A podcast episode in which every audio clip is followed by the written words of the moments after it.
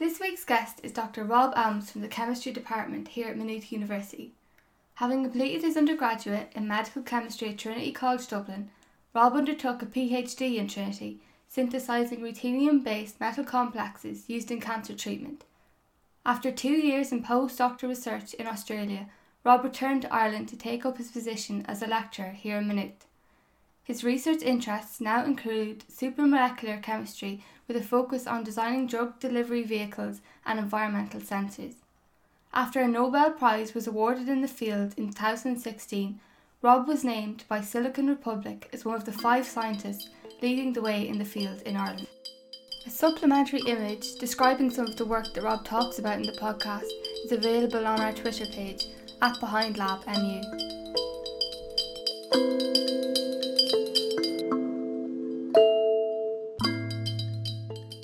Hello Rob and welcome to the podcast. Um, I guess maybe you could kick us off a little bit by telling us about uh, what first got you interested in science.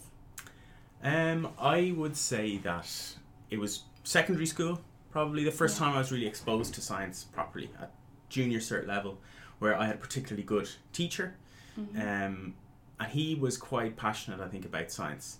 And because I have, I would say, a fairly logical mind, um, I took a shine to it. I enjoyed it. I was quite good at it, and I think from there, with my biology teacher in particular, um, that yeah, I suppose when you have a good teacher, they kind of stimulate your interest in it, and then when you realise actually it is quite interesting, I think that was really kind of the first time I realised that science is something that I might like to pursue. And it, it was a biology teacher, not a chemistry teacher. Yeah, well, it, I suppose what it was, it was more so because I think at junior cert at that stage, you t- you learn science. Yeah. In particular, yeah. it's but it's divided into chemistry. You do chemistry at one stage, you do biology at another stage, and then you do physics at another time. But it was the bi- I do remember it was the biology portion of it in particular. I suppose understanding how things around you are sort of functioning and working, yeah. in, at a deeper level. You know, I think that was probably the bit that yeah stimulated my curiosity at that stage. Yeah. Cool. So then, th- this was in secondary school, so then going on to undergraduate, how, how did you decide to go into medical chemistry and not some other area of, of biology if the original interest had been? Yeah, there? So I suppose, it, it again, it's more, from from once I f- finished the junior, I went on to do the leaving cert. I kept on chemistry and biology for the yeah. leaving cert. And again, I suppose at, it was at this stage that I had a particularly good chemistry teacher. So again, at Leaving Cert, it's separated. And my chemistry teacher was very good. Um, and he helped to explain what most people would see as a very difficult subject. He explained mm-hmm. it very well. And I, again, I suppose I took to it. I had I have quite a logical way of thinking. And I think that sort of um, appealed to me. But in addition, then, I was studying biology. I really liked biology. Yeah. And my thinking was that medicinal chemistry, the course that I studied um, in college, was a mixture of the two, really. Yeah. It was a sort of using chemistry to make things that will affect biology, essentially. So making new drugs, making, designing new drugs. That was kind of what, I suppose, appealed to me. What would have inspired me was the teacher, but then what kind of stimulated me to go on and study it more in university was that, that mixture of the two the two subjects, chemistry and biology. Yeah, it's interesting how things like that you're you're you can't really separate the person and the, the subject sometimes when there's a particular person. Yeah, I th- I think it's quite a common theme. I think if you went around to a lot of people working um, in science, in it, academia or in industry, you'll yeah. find that the majority of them have been sort of inspired along the way Yeah, by a teacher or a person who has sort of infected them, I suppose, with the, mm-hmm. the curiosity yeah, that they get. Yeah. yeah. Uh, and th- then going on to, you did your undergraduate in Trinity College in medicinal chemistry. Yeah. Um, was there a particular aspect through the undergraduate? Because I think the chemistry changes quite a lot from, from leaving cert to undergraduate. Was there an area where you were just like, oh my God, this is so difficult? Yeah, there were lots. I mean, I think, um, again, science, no matter which of the sciences you do, it's a difficult subject, yeah. right? So there's a lot of work associated with it. I know for me, it's funny saying it now, but organic chemistry for me was was tricky. And I think, look, reflecting back on it now, I think it's difficult because it's almost like learning a new language, yeah. right? So with a lot of things, you can almost relate to, if you're studying biology, you can relate a lot of the things you're learning about to everyday life. Whereas with chemistry, in particular organic chemistry, when you're learning about the chemical structures and the way to draw new structures and all about strange concepts, things like chirality, um, that you you don't, generally speaking, think about on a day-to-day life. It's very abstract. It's very different yeah. from what you learn. So there's nothing, it's quite difficult to relate it back to how it's effective in your everyday life. Curly arrow mechanisms, I remember seeing those for the first time and kind of like being, what is going on here? Sometimes but I suppose I wonder if it's some kind of joke and it's it's none of it's real and they've just drawn color, curly arrows and well, they're yeah, having a laugh. It is very, you know, theoretical really. Yeah, you know, yeah. there's not, in real life, there's not big arrows that are bringing exactly. electrons from yeah. one place to the other. But um, I think it was, as it took me time and uh, I suppose a bit of work to study and try and figure out exactly what's going on. But once you do get into it, and again, I suppose it's like, like I say, learning a language. When you mm-hmm. when you start out learning a language, it's difficult and it can be frustrating. But then when you start to get a handle on the language, then you can really start to enjoy it and express yourself in the way that yeah. you want. And I, yeah. I mean, it's a bit corny to say it, but it's a little bit similar in, yeah, in chemistry. Yeah, really. I can see that. Yeah. And with that, I think I think a lot of people would relate to that difficulty with, with the mechanisms and trying to express things in that way. What would you What would you advise, like as a like a tip to, to get the hang of mechanisms? It, it, definitely the best way is to practice them. Yeah. It's the only way, really, right? Mm-hmm. So I think if I had my way, the way that I would teach organic chemistry is in a room with no more than ten students, and we go through problems, because that's the only way, really, to learn organic chemistry or to understand properly organic chemistry. It's yeah. very difficult. Your first exposure in first year to organic chemistry is in a room with about three hundred people, and with one lecturer sitting, standing at the top, dictating to you, well, this is what you need to know and this is what you need to know. Um, and I know that in those large lectures it's going to be quite noisy, there's lots of people to, d- to distract you. Yeah. It's just not an ideal environment in which to learn organic chemistry. But then it's it's it's very difficult to, you know, with a big science class, it's impossible to have that many teachers, you know, to that many students. Yeah, it's just, yeah. it's not feasible. But in terms of study tips for organic chemistry, I would say practice.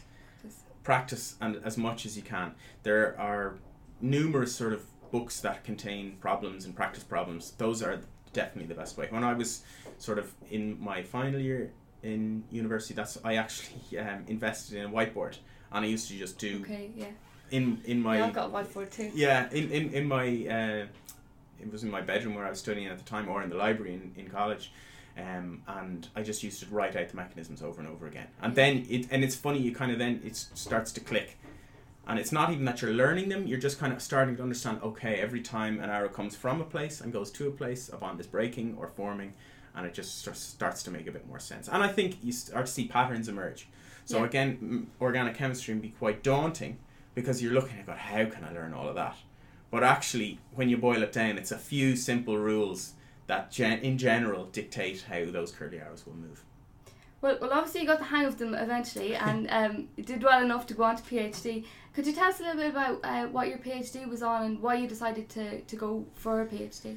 Uh, yeah, so I suppose similar theme. I think my think I always kind of wanted to do a PhD because uh, a, a brother, my brother works um, in the pharmaceutical industry, and I remember him at the time, he's about six years older than me, and him saying to me that if you want to go on and have a career in science, it's a good idea to have a PhD, because quite often you might go on and have a career in science with an undergraduate degree, but you might l- reach a certain level um, in the company where you're no longer eligible for promotion because you don't have a PhD. So okay. the advice I got at the time was better off to, if you want to pursue a career in science, to get a PhD af- after undergraduate, and then you can go and decide whether you want to pursue academia, whether I want to pursue industry, or whether I want to now, which is quite common, is science communication. And um, there's lots of different career paths you can take, yeah. but working in the sciences, you'll find that the majority of people who are at the sort of higher levels um, have PhDs. Um, the reason I chose the area I chose was, again, I remember the way you, I suppose you, you look for a PhD is you, you want to find a supervisor who's mm-hmm. doing, conducting research that you're interested in. Yeah. And my interest, similar to what at the Leaving Cert stage was, I liked the mis- the mixture of chemistry and biology, sort of using chemistry to solve problems in yeah. biology. So what I had really wanted, I had done a project for my final year in uh, France, in um, University of Montpellier. And there they ha- we had, um, I'd spent six months in a research lab doing synthesis, organic chemistry. And we made a compound, and this compound was heat sensitive, light sensitive, air sensitive, um, water sensitive. It was basically sensitive to everything. Yeah. So if it g- came into contact with the world at all, it would degrade and fall apart. Wow, yeah. So every time we would do a reaction, it would have to be under dry atmosphere, water-free, light-free, everything. And we were making this compound to send for biological testing to a lab in Italy. And the day we sent it, we got, a, or the day it was received in the lab in Italy, we got a call to say that the biologist who had taken the compound had just opened the bottle, no. looked at it, oh, left no. it on his bench, and then went home for the weekend. So all of the work, I suppose, that I had spent the six months doing was straight away down the tubes. And I suppose what I my thinking was that if I had been able to do the biology myself, you sort of you get to know the chemistry and biology, working at the sort of in between chemistry and biology, you get an understanding of both, and you kind of avoid silly kind of mishaps like that. That so, was a big one, though. Yeah, it was. It was pretty demoralizing. Again, especially because there's a lot of work goes into making these things, and yeah, for someone just to open the bottle, look at it, and then go home for the weekend. You, you and didn't have any bench. More. Was it well, all just all, all sent? Oh, so God. that would. So I, I presume someone else would have gone back and tried to to resynthesize yeah. the compound again. But yeah, a bit of a nightmare. But I think yeah. So my main sort of aim, therefore, was to, to be able to do both. To, to have an understanding of the chemistry and be able to also have an understanding of the biology and be able to sort of sort of flip between the two, I suppose, be both chemically minded and biologically minded at the same time. Yeah. And then going into a little bit more detail about the PhD, what, mm. what exactly was the topic that you worked on? Yes, so my topic, what we did was I wanted to make um, biological probes um, and medicinal agents. I suppose what I mean by biological probe is something that it's a chemical agent that you can use to understand a biological event or something like that. So specifically speaking, what we made were ruthenium-based uh, metal complexes, and what they were able to do on one hand was that they would be uptaken by cells, and then they would change their fluorescence properties upon entering the nucleus. So okay. what that means is you kind of almost like you would say a light switch. So if you're looking at these cells under a microscope, it would stain the nucleus uh, red. Um, and that would show you exactly where the D N A in that um, cell was. Um, but in in a, the second stage, they were also used as phototherapeutic agents. So what I mean by that is, I guess if you have normal under normal circumstances, uh, if you are suffering with a disease such as cancer, um, there are a lot of sort of harmful toxic side effects associated with a lot of chemotherapies. Yeah. And what our idea was that if you can make compound that is completely non-toxic, so it does nothing, um, but you can then activate it to become toxic in the site that you want it activated.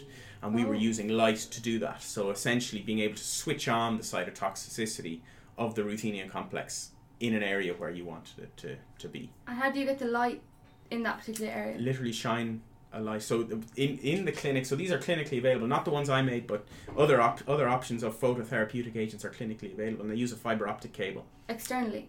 Well, they would say, let's say for example, again, if a lot of it are used for superficial cancers, so if you have melanoma, for example, okay. you can just literally shine a torch on the surface oh, wow, of the skin yeah. and the compound becomes activated after it's been um, administered. Or if you have an internal tumour, they can be administered intravenously. The compound arrives in the area where the tumour is, and then they put a, a fibre optic cable into the area, and that fibre optic will photo-excite the compound and cause the cancer cells selectively to be killed, essentially. That's the, the idea behind it. Wow, that's really important. So. Yeah, so, well, again, I suppose it's this... The, the, the common theme is using the... I was able to synthesise the compounds, study the compounds' fluorescence properties, um, and then go on to do the biology myself. So I would have done... Not quite as far as getting them into to animals, but using cell culture. So we, we've got some really nice work where we show that you treat these compounds with cells. The cells will take them up readily. And then if you shine a light on both a healthy population and a, a population that's been administered with the drug, the, the population that has the drug is, is killed rapidly, whereas the ones that have no drug yeah, are, are perfectly really cool. happy and healthy. Yeah, yeah. yeah. And and with the PhD, in terms of the process of the PhD, mm. I guess it's very diff- different to undergraduate, the way that you learn.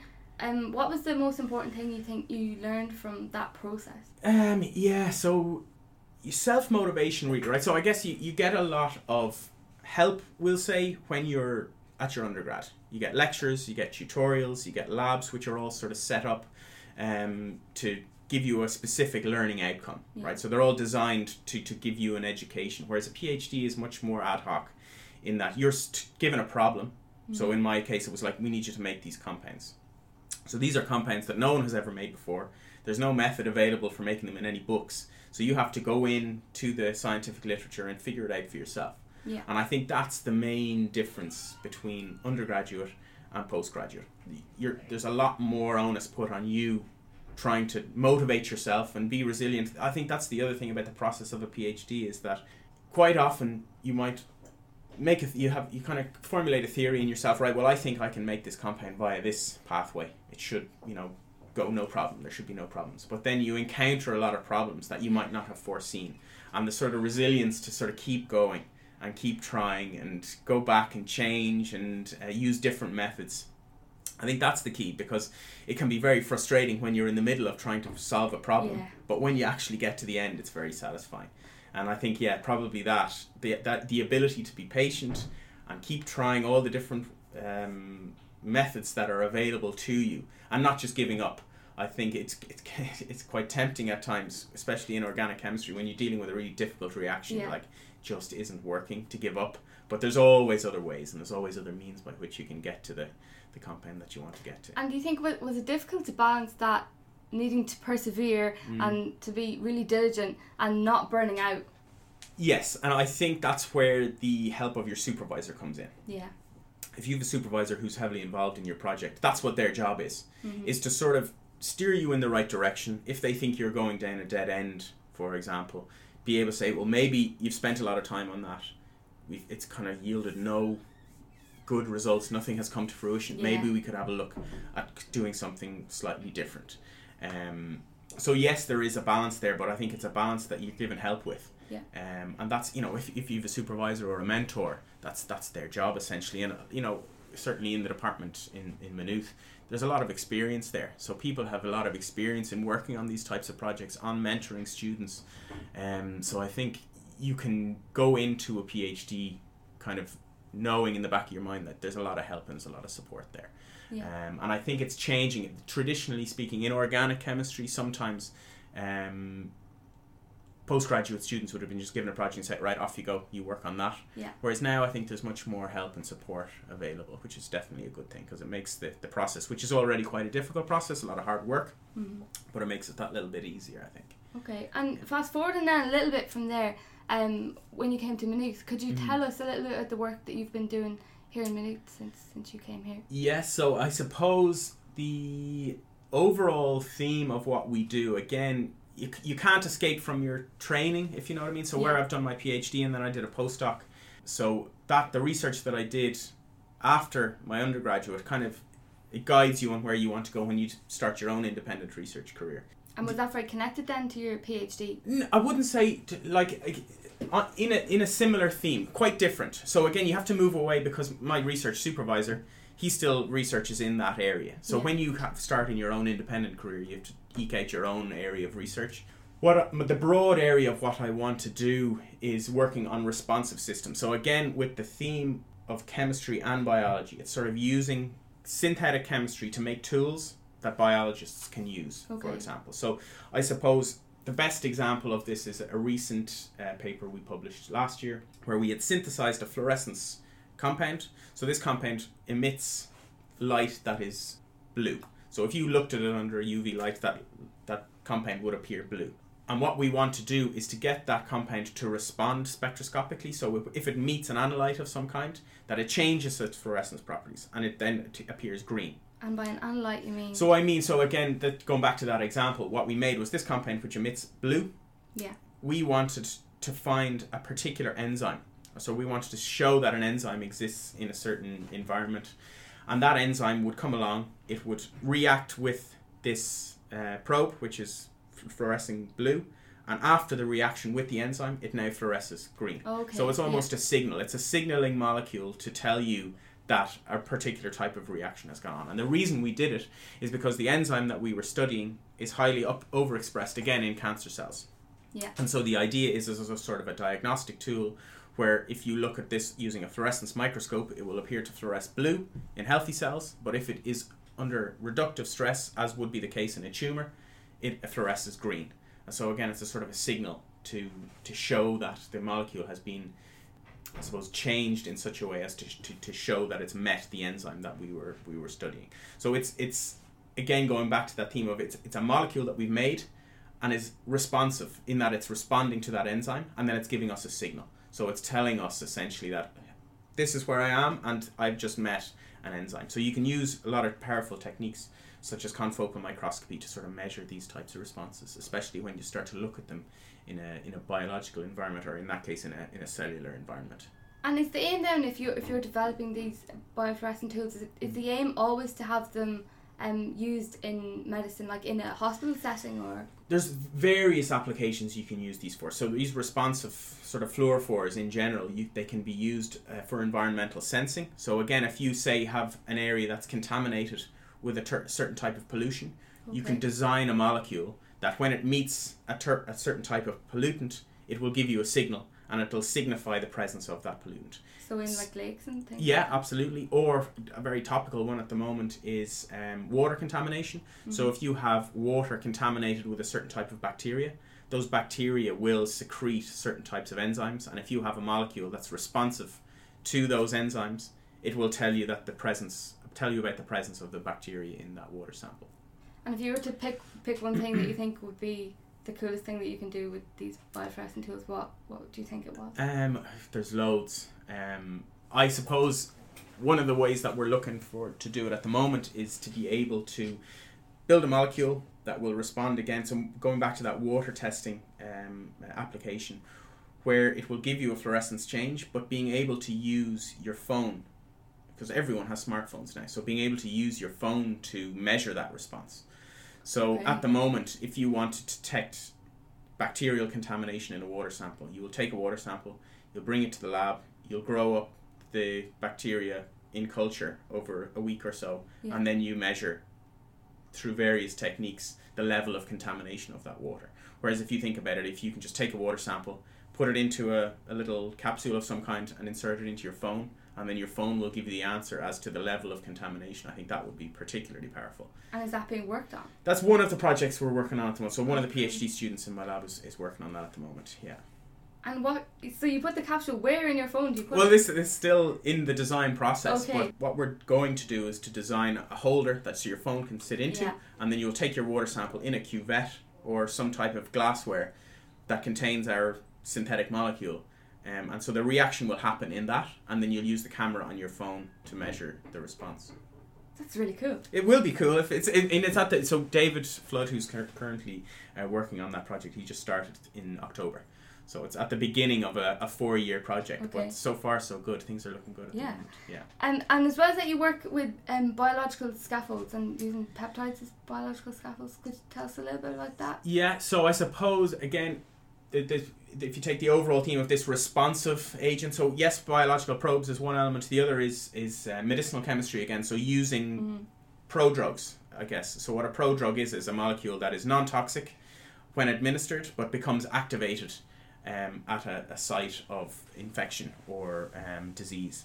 And so what we we use peptides, um, in particular cyclic peptides, because I suppose there's a number of reasons. They're derived from natural, what your body makes anyway. So they're they're non-toxic, they're typically non-immunogenic. From a synthetic chemistry point of view, they're quite easy to synthesize, and there's a massive amount of structural diversity. So you can make some very intricate and interesting uh, molecules using peptides. Yeah. And so they're very effective, or they should be effective, in terms of both drugs, um, in terms of um, fluorescence probes that we spoke of before, but also um, from the perspective of supramolecular chemistry. So using, again, um, it's a different field of chemistry, but it's it, using these large scaffolds uh, to recognize different types of, of analytes in solution. So this is all, this is only used in medical chemistry? No, not necessarily. So it, I suppose the, the field of supramolecular chemistry, so the field of supramolecular chemistry is, it's the study of how molecules interact with each other. Okay. Okay, and it's quite a fundamental Um, field, so maybe not so applied. So cyclic compound, cyclic peptides are used for various reasons. They're used quite extensively in supramolecular chemistry, but they're used across industrial applications, medical applications, biological applications, in sensing applications. There's a whole host of potential uses for them. But I mean, lots of antibiotics, for example, are in fact cyclic peptides. Okay. And they're, I suppose they're useful from a, a medicinal perspective over linear peptides because they're much more metabolically stable. So again, if you're taking a drug that is a peptide, your body is designed to metabolize peptides, which essentially are small fragments of protein. Yeah. Um, if you cyclize them, your body finds it more difficult to metabolize them. And again, if you're if you're administering a drug, metabolism is very important mm-hmm. because it needs to get to its site of action and not be metabolized before it gets there. Um, and so cyclopeptides, there's a number of them that have been entered uh, clinical trials, and none from our lab um, so far. But uh, again, I suppose that's just to show how that they're very effective um, synthetic scaffolds for various different types of uses. And you, you talked there about the, the trials. When you do things like that, how how is your work kind of regulated in terms of what you can and can't do, or are there rules around what you can and can't do?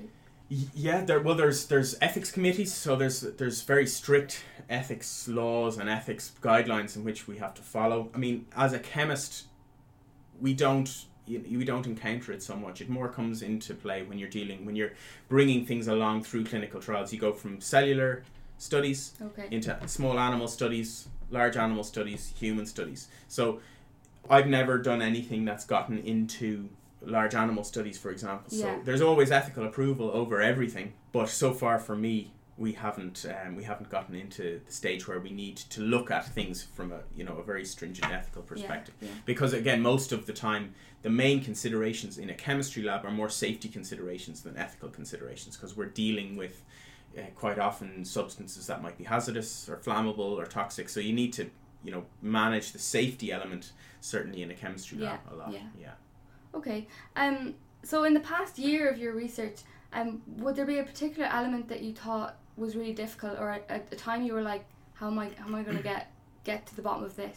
Um, in the past year, I would say so. So just from my personal view, um.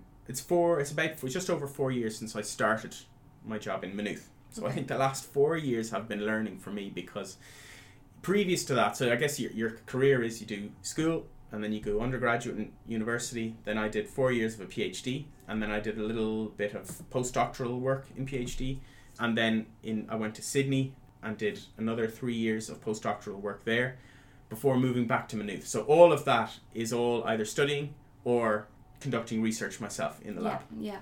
But when you take up a position in university as a lecturer, you still have to continue to do your research, but you also have to do a lot of teaching. You have to supervise project students, you have to manage labs, you also have to do a lot of administrative duties. So being a coordinator, say I was first year coordinator for a number of years, so you have to sort of keep an eye and make sure that all the, the programs at undergraduate level are performing. So I think the most challenging thing I've had to do in the last four years is trying to continue to keep my research up and running, um, while balancing it with all of the, the teaching that goes on. Keep and I think yeah, exactly. And there's a lot of plates, and uh, it's one thing when you're heavily involved in one area and your all your focus is there, to then be put into a situation where you have to spread your focus over various yeah. other areas of your job. So that has been difficult. In terms of the chemistry, I'm not in the lab myself so much. So there's six uh, people working in my research group at the moment. So they do the majority of the actual chemistry. So I can't say that it's been particularly challenging for me. There have been projects that there have been difficulties with, but I guess I get the easier ride these days because I don't get into the lab so much. And do you miss it? I do, yeah. uh, very much actually, yeah. So I, I, I suppose it was, for me, the most enjoyable part of my job then was being in the lab and doing the chemistry and conducting reactions and studying these types of molecules. Um, but I'm still very close to it, and I suppose the advantage is that when you've got more people in the lab, it's not just me doing my own thing, there's a, there's a whole team of us. Yeah. And so we're working on a sort of a diversity of projects. Um, and so it's nice to be involved in a number of projects as opposed to just one, yeah. and kind of have an overview of all of them and, and um, yeah, see how they're progressing. Yeah. I guess we're running a bit short on time, mm-hmm. so maybe if we just end with one last question about um, if you were to look at an area of chemistry outside of the area that you work on, yeah. um, what what thing in chemistry, what what's going on in chemistry now that you think is really exciting? Um, I don't know if it's spe- you would specifically say it's chemistry. It's probably more physics. Okay. But it is something that It's a technique that's being developed that I think will have huge implications on the field of chemistry. So it's a technique called cryo-electron microscopy. It won the Nobel Prize in twenty seventeen, maybe. Um, but it's a technique that enables you to essentially get a, a diffraction, electron diffraction pattern uh, from solid material. So previously, the best characterization technique in organic chemistry would be X-ray crystallography, where you would have to grow crystals, get a diffraction pa- an X-ray diffraction pattern, and then relate that back to a chemical structure to give you essentially a picture of a chemical structure in mm-hmm. it. Um, whereas now the, the cryo-electron microscopy is using electron beams to give you a very high resolution structural characterization. So at the moment we would use proton N M R, carbon N M R, mass spec, infrared spectroscopy, melting point analysis, various different techniques to characterize a compound. So to say, if you've made a compound in the lab, to say that you've made the compound you think you have. Yeah. Whereas this cryo-electron microscopy, if it develops the way it's currently developing, will make all of that secondary. And cryo-electron microscopy, I suspect, will become one of the most important techniques in organic chemistry anyway in, in the future. And is it meant to work quickly? Very quickly, so it only takes a couple of minutes. Wow. Um, and you can get, you can basically, the computer will give you a picture of a molecule that you've you've drawn, so or you've made, I should say. Your giant N M R machine is almost redundant. Almost, almost. I'm not, I think we're a long way off N M R being redundant, but I think this could be the next big breakthrough yeah. in structural characterization, yeah. Brilliant. Well, it's been really interesting to, uh, to talk to you. Thank you for taking the time out of your day um, to, to talk to me, so thank you. No worries, thanks very much.